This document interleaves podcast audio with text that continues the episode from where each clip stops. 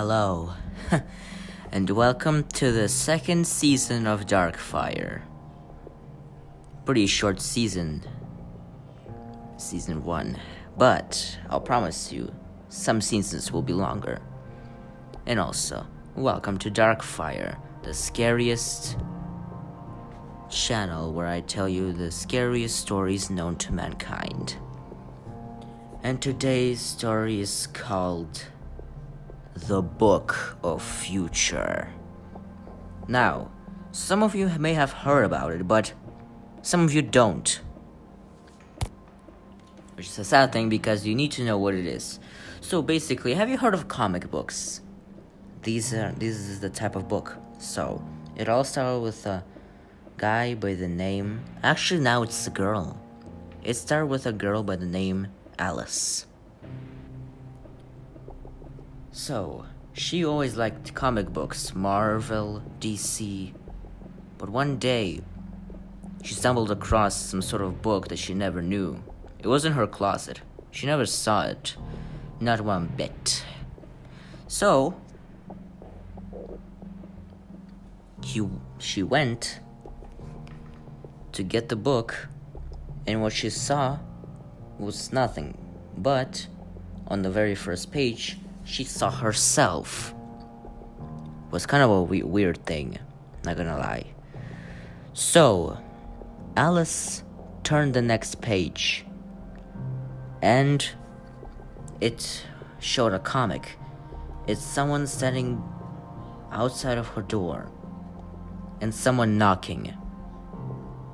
So, as soon as she turned the page, someone knocked on the door. The same thing happened in the comic. She was confused. So she read the next page. It said that someone was walking in, was standing right behind her. And it was correct in reality. Someone stood in the, at her back. It was some sort of man, black cloak, with a mask, with a beak, and a really large hat.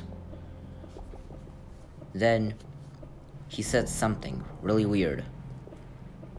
He said, I've seen you found my book. Alice didn't know it was his book. But the man said, You should give it to him. Alice said, To whom? Him. On that moment, she screamed. The man was holding an a, a scythe and an axe at the same time, and he waved at it, and that was the last time they ever saw her. Only the book was left, but they tend to be rumors that this book pretend predicted the future. Because after she turned each page, something happened in reality. So no one, no one ever in life touched that book. Books are scary.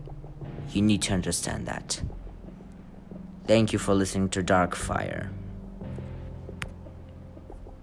And stay tuned.